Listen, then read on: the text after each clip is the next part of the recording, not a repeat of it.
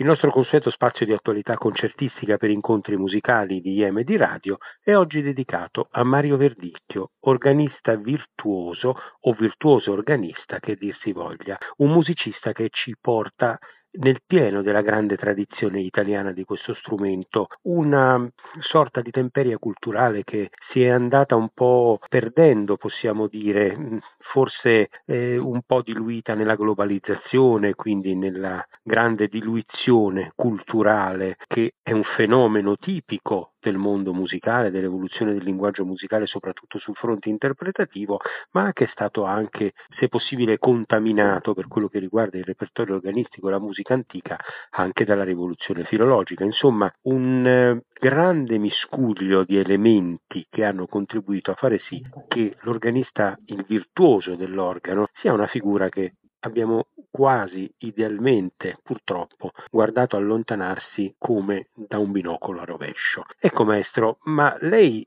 si sente un musicista del suo tempo in questo senso oppure no? Sì, mi sento un musicista del mio tempo, ma proiettato nel recupero di una tradizione esecutiva che ultimamente eh, ho visto in disuso, soprattutto a livello di repertorio, quasi dimenticato. L'otto e il Novecento, anche italiano, soprattutto qui in Italia, è poco praticato. Il fatto concerto relativo a un organista in realtà è poco praticato nelle sale da concerto, soprattutto. Mettere l'organo al pari della prassi esecutiva di altri strumenti, il pianoforte, il violino, è una cosa abbastanza in disuso. Io vorrei recuperare appunto questo modo di fare concerto con l'organo. Ecco, recuperare una tradizione che si è perduta, ma secondo lei perché si è perduta? Cioè, qual è la motivazione culturale vera per cui in realtà si ascoltano concerti di musica da camera, si ascoltano concerti di musica sinfonica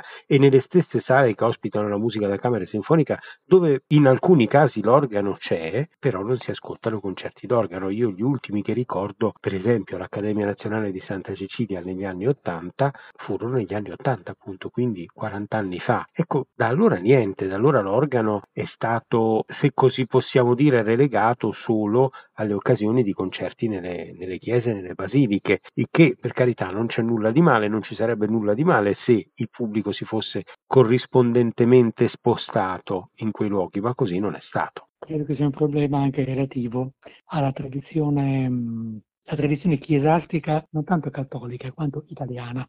Il fatto che la Chiesa sia vista sia come un luogo di culto nel quale eh, bisogna fare musica in un certo modo, secondo certi canovacci e secondo certi programmi, ha giocato probabilmente a sfavore in questo senso. Altrove, in paesi pure cattolici come la Francia, è profondamente diverso. È profondamente diverso e l'organo ha uno spazio concertistico molto molto più grande. Non so, ecco, non so, se ho reso l'idea. Sì, l'ha resa perfettamente, ma a un certo punto dobbiamo anche immaginare che probabilmente proprio nell'ambito della Chiesa Cattolica una mazzata, potremmo dire forse mortale, al concetto stesso di tenere concerti in chiesa con il repertorio organistico e quindi anche nell'ambito della vita di ogni singola chiesa eh, sia stato dato dal Concilio Vaticano II che ha rimodulato la musica in chiesa secondo modi e stilemi che hanno progressivamente allontanato la musica colta dalla eh, quotidianità della chiesa. Certo, si è sviluppato un processo inversamente proporzionale alle direttive del Concilio Vaticano II stesso, perché per la verità i vescovi hanno sempre ribadito l'importanza dell'arte e della musica in chiesa, ma curiosamente è successo il contrario. È paradossale questo, ma ripeto, mm, penso sia un fenomeno tipicamente italiano. È sicuramente purtroppo un fenomeno tipicamente italiano perché se, come qualcuno proprio di questo ambiente mm. disse eh, molto argutamente anni fa, eh, l'Italia è il paese della musica, ma anche un paese che sa essere amusicale come nessun altro e quindi sì. al, alla, fine, alla fine gli italiani sono bravissimi a combattere contro il proprio patrimonio culturale. Ben lo sappiamo, questo vale per i monumenti, ma vale anche per eh, l'organizzazione culturale e perché no, per la musica a maggior ragione. Ma, Ma le dirò proprio... di più, le dirò di più in merito. Negli anni 50-60, ad opera di organisti come Germani, Vignanelli, l'organo era stato portato con grande successo anche nelle sale da concerto e dei vari Vignanelli e Germani la costruzione di enormi strumenti da concerto alla RAI, nei vari auditorium, questo a Roma, a Milano, a Napoli. Quindi, soprattutto d'opera di Germani, grandissimo virtuoso, il grande repertorio organistica era stato esportato anche nelle sale concertistiche, ma eh, questo è un fenomeno che ora è disastrosamente in disuso organi delle sale da concerto sono stati smontati addirittura. È triste vedere questo, quando all'estero, in sale da concerto, a Lipsia, a Berlino, a Vienna, la musica organistica si fa normalmente nelle grandi sale da concerto. Assolutamente, ho reso l'idea? Assolutamente sì, e non solo parlavamo di quanto l'Italia possa essere poco amica del, po- del proprio patrimonio culturale e, e, lei mi ha citato il repertorio di 8 e 900 e se vogliamo proprio pensare a una musica disastrosamente negletta e che tentiamo da decenni di recuperare faticosamente è proprio il patrimonio strumentale, non operistico, ma strumentale italiano, organo in primis di 8 e 900, sbaglio? Certamente sì, certamente sì. È che, ahimè, l'organo è stato visto come una specie di sottoprodotto concertistico, mai alla pari col pianoforte o con altri strumenti, mentre un certo repertorio 8-900esco, peraltro estremamente impegnativo, mi propone anche questo, questa immagine eh, virtuosistica dell'organista, questa immagine dell'esecutore, ripeto, come prima ho detto, al pari di un pianista, al pari di un violinista. E perché non recuperare tutto questo, laddove ce ne siano le possibilità e le capacità?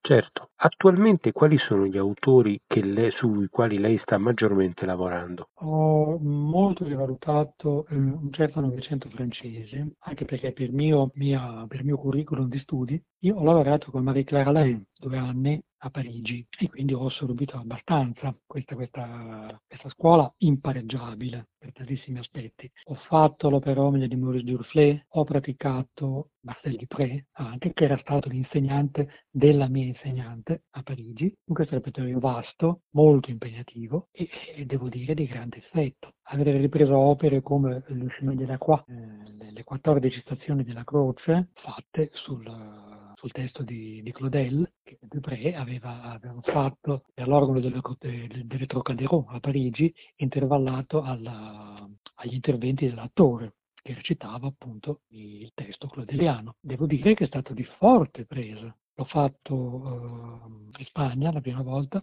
l'ho rifatto alla Madeleine di Parigi con l'attore e vorrei farlo qui in Italia qualche volta, se fosse possibile. Certo, e per quello che riguarda la musica del nostro tempo, qual è la situazione? Se, abbiamo fatto un discorso ieri molto, molto interessante su fatto, sulle grandi difficoltà della musica del nostro tempo, però certamente i compositori hanno continuato a guardare all'organo come uno strumento certamente particolare, certamente dagli ambiti particolari, ma certo non lo hanno ignorato. In qualche modo la, la produzione contemporanea è entrata nella sua sfera di interessi in questo contesto? Parla del nostro paese o dell'Europa in generale? No, qui vorrei affrontare un discorso più generale perché quello del nostro paese forse rischia di essere un po' riduttivo. Sì, certamente. Sempre eh, rifacendoci all'esempio francese, l'ultimo grandissimo epigono della tradizione organistica eh, francese è stato Olivier Messiaen, che ha dedicato all'organo una grossa, una grande parte della sua produzione. Questo sì, è, è stato l'ultimo. Precedente, immediatamente precedente a lui, c'è stato Jean Alain, fratello fra l'altro di, Marie, di Marie Claire, mm-hmm.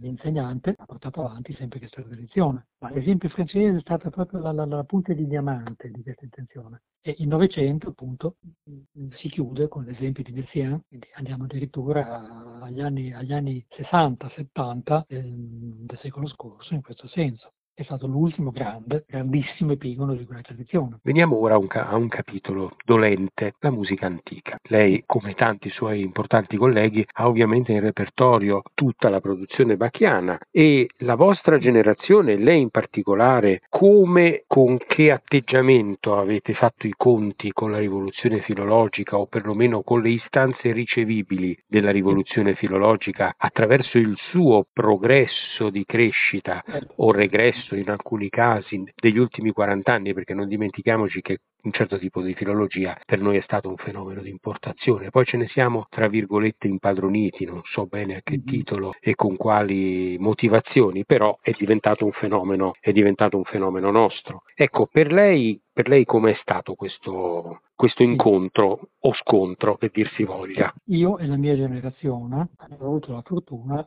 di, di, scoprire, di, scoprire, la prima riscoperta della mm-hmm. musica bacchiana ad opera soprattutto della scuola viennese, organisti come Anton Heiler per esempio, mm. formidabile bacchiano, che ha riportato l'attenzione anche, anche, anche il substrato culturale e spirituale della musica bacchiana. Ci ha rinsegnato questo, ma non tanto o solo in chiave filologica, quanto soprattutto e squisitamente musicale. Non so se ho reso l'idea. Sì, sì, mm. certo. C'era sì l'attenzione agli strumenti originali, con la scoperta anche delle sonorità, delle sonorità su, degli organi su cui Bach stesso suonava. Questo sì, ma sempre e comunque con una grande, grandissima attenzione musicale. Poi purtroppo, pochi decenni dopo, ha prevalso più l'attenzione filologica strumentale, si faceva quasi più attenzione alle sonorità organistiche che alla sostanza della musica stessa. Mi capisce? Certo, certo. Questo però ha provocato una sorta di involuzione della rivoluzione filologica e di quello a cui questa rivoluzione doveva portare, ammesso che fosse giusto in assoluto pensare di ricreare la musica per forza come dovesse essere e non pensare invece di suonarla solo in maniera più avvincente e coinvolgente. Insomma, quello che abbiamo detto prima, infatti, al fatto concerto. Non so fino a che punto si possa presentare ad un pubblico certe scoperte filologiche che forse erano valide tre secoli fa, ma oggi, con le orecchie di oggi, con uh, la sensibilità di oggi, non lo so fino a che punto.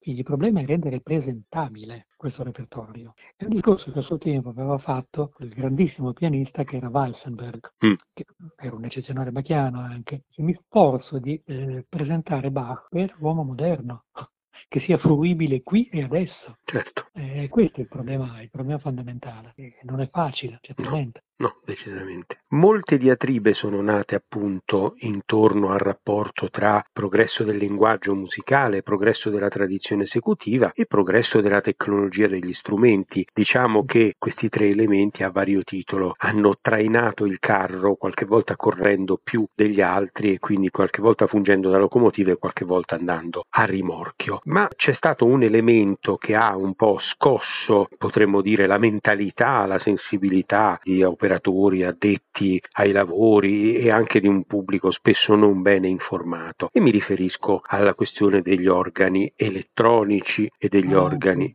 sì, sì, eh, che fu, come dire, quasi una sorta di pietra dello scandalo in alcuni ambiti ecclesiastici o paraecclesiastici. Ecco, ma qual era dal suo punto di vista la realtà di questa diatriba, ammesso che ci possa essere una sola realtà e non molte. Mi permetto di correggere il riferimento agli ambienti eh, ecclesiastici soprattutto, perché era stata proprio la Chiesa a caldeggiare l'avvento di questi strumenti elettronici. Mm. Mi segue? Eh ecco. sì. Sì, la diatriba era nata per il fatto che uno strumento elettronico o digitale non potesse mai rendere a dovere le sonorità autentiche dello strumento. Eh, sì, eh, questo è vero, però oggi sempre in ambito concertistico, assistiamo soprattutto in paesi come gli Stati Uniti a un forte incremento invece, eh, una forte attenzione per questi strumenti che amplificati a dovere con tutti gli accorgimenti del caso possono stare eh, anche in sala da concerto. Assistiamo al fenomeno di Cameron Carpenter, formidabile virtuoso statunitense, che si porta appresso il suo organo digitale, che tra l'altro è anche un costo spropositato perché costa un milione di dollari, mm. e se lo porta se lo fa montare in sala da concerto sono su quello. Mm. È una delle vie possibili per eh, il futuro concertismo organistico, perché no, in definitiva. Torniamo all'elemento umano. L'elemento umano ovviamente è sempre quello che fa la differenza, cioè l'esecutore seduto alla tastiera ovviamente col suo bagaglio di sensibilità, capacità tecnica e background culturale fa sempre e comunque la differenza. E in questo senso possiamo dire che esiste ancora o esiste da sempre e magari esisterà per sempre un'autentica scuola organistica italiana? È una domanda piuttosto impegnativa, in effetti. La scuola organistica italiana è è molto calcata sui, sui caposaldi e sui capiscuola, soprattutto della musica antica. La sua forza culturale e innovativa è stata la riscoperta del grande patrimonio 5-600esco certamente, però purtroppo il resto è, stata, stato di forte importazione. Quindi io eh, vedo nella sussistenza della scuola urbanistica italiana eh, un forte problema di, di adeguamento anche al, al, alle nuove istanze e alle nuove richieste del repertorio e mi riferisco a quanto detto prima, soprattutto all'8 e al 900. Certo. È un discorso che mi avviso di una, logica, di una logica stringente. O si va incontro al fatto concerto, mm.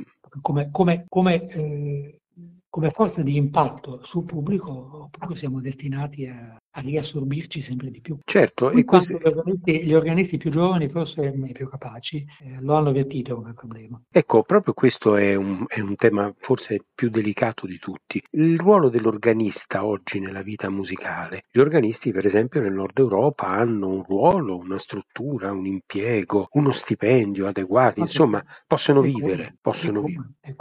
Ecco, in Italia tutto questo non si è mai concretizzato. Non rarissimo, è... rarissimo.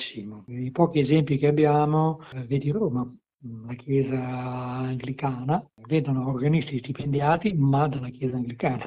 Certo, non, dalla... non da quella italiana. Guarda caso. È un, certo. un, problema ancora dibattuto dalla CEI, che è sempre lì lì ad un passo per firmare questo concordato e mai lo fa. È un problema che ormai è trentennale. E questo secondo lei, qualora ci fosse un miglioramento da questo punto di vista, si butterebbero le basi perché la diffusione della musica organistica tornasse a essere quella che deve essere, indipendentemente dal riportare la musica organistica nelle sale da concerto, perché ovviamente quello sarebbe l'obiettivo di un'azione veramente riformatrice del sistema. Quanto alla Chiesa, tutto sta anche all'intelligenza dei singoli parroci o dei presuli, perché assistiamo al paradosso di parroci che sono largamente favorevoli ai concerti in chiesa, con musiche adatte, magari, ma mm, non hanno nulla in contrario, anzi li favoriscono, e altri che addirittura li vietano aiutano, eh, per non parlare anche dei, dei vescovi, eh, anche loro una forte differenza tra diocesi e diocesi. Eh? Certo, certo. E questo purtroppo fa una differenza enorme anche nell'impatto sulla popolazione. Non esiste, possiamo dire, una cultura univoca della diffusione della letteratura organistica. No, certamente no. In più, in più, questo determina anche una specie di, come dire, una galassia di isole, di isole organistico-culturali completamente autonome. Quegli organisti che hanno il monopolio di certi strumenti curano la loro stagione concertistica, eh, invitano colleghi, eccetera, ma tutto finisce lì. Vale a dire, manca un discorso veramente inserito nel contesto musicale nazionale, in cui l'organo aveva un suo ruolo. Mi rifaccio ai tempi di Germani e di Vignanelli, eh, che suonavano, che alla radio facevano concerti tv, c'era questa, questa, questa grande attenzione, questo grande coinvolgimento, coinvolgimento con la, col, col fatto musicale pubblico, collettivo. Io stesso ragazzino ricordo i concerti natalizi televisivi di Germani, per esempio. Tutto questo purtroppo è scomparso. Sì, decisamente. Ecco, in questo senso, visto che abbiamo accennato diverse volte a grandi nomi, ma per quello che riguarda la sua formazione, il suo background, chi sono stati veramente i nomi che per lei nella sua vita, nella sua formazione artistica hanno fatto la differenza? Beh, certamente avere frequentato per due anni Marie-Claire Alain, stata la pietra miliare, si può dire, organista non solo di quel carico, ma anche di quella portata culturale e musicale, proveniente da questa gloriosa famiglia di musicisti, allieva di Marcel Dupré, allieva di Duruflé, in pratica la creme della, della, della musica organistica francese, per me è stato determinante, certamente.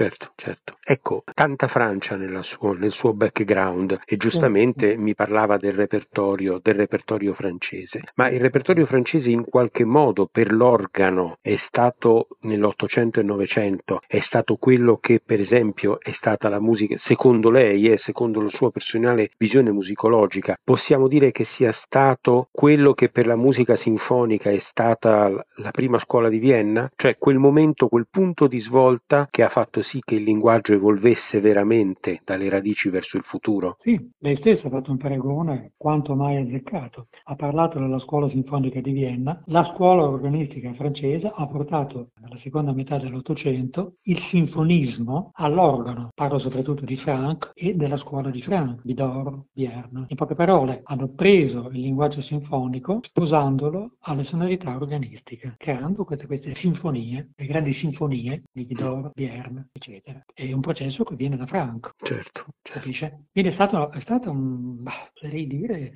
una rivoluzione nell'ambito della scrittura e della forma e della sonorità organistica anche. Questo sì, certamente. I giovani, che cosa dire ai giovani organisti? Dove sono le loro migliori opportunità e dove sono i maggiori ostacoli per le giovani generazioni? Cioè cosa dirgli di fare e cosa dirgli di non fare? Parla dello strumento in sé o parla dell'ambiente? Di tutte e due. Di tutte e due.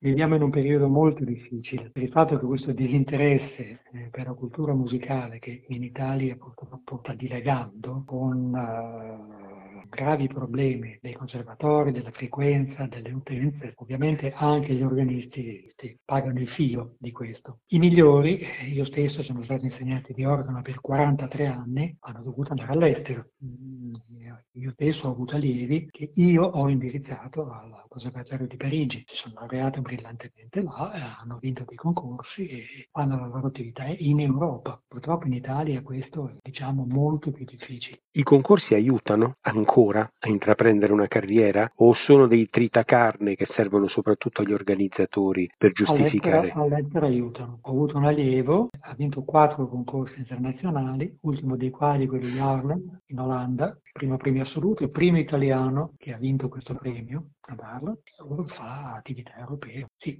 in, in, quel caso aiutano, in quel caso certamente aiutano. Se li paragoniamo ai grandi concorsi pianistici come il Ad esempio, o il premio Chopin di Varsavia, sì, in effetti sì, però ahimè si tratta di paesi esteri e non dell'Italia. C'è speranza che in Italia possa cambiare qualcosa nel medio, almeno nel medio termine, nel breve direi è impossibile, almeno nel medio termine? Io lo spero ancora, però temo che da noi la questione sia più complessa, perché si collega a quei problemi a cui abbiamo accennato prima. La mancanza di un posto fisso per un organista, quindi anche la capacità di sussistenza, è un problema che è gravissimo. Certo. Se un organista avesse la possibilità, un lavoro nella Chiesa, uno stipendio, come in Germania o in Danimarca, uno stipendio paragonabile a quello di un insegnante, costante, allora tutto sarebbe, sarebbe appianato. Io stesso non riesco a vedere perché in una chiesa i sagrestani o i vari operatori che ci sono debbano avere uno stipendio e l'organista no.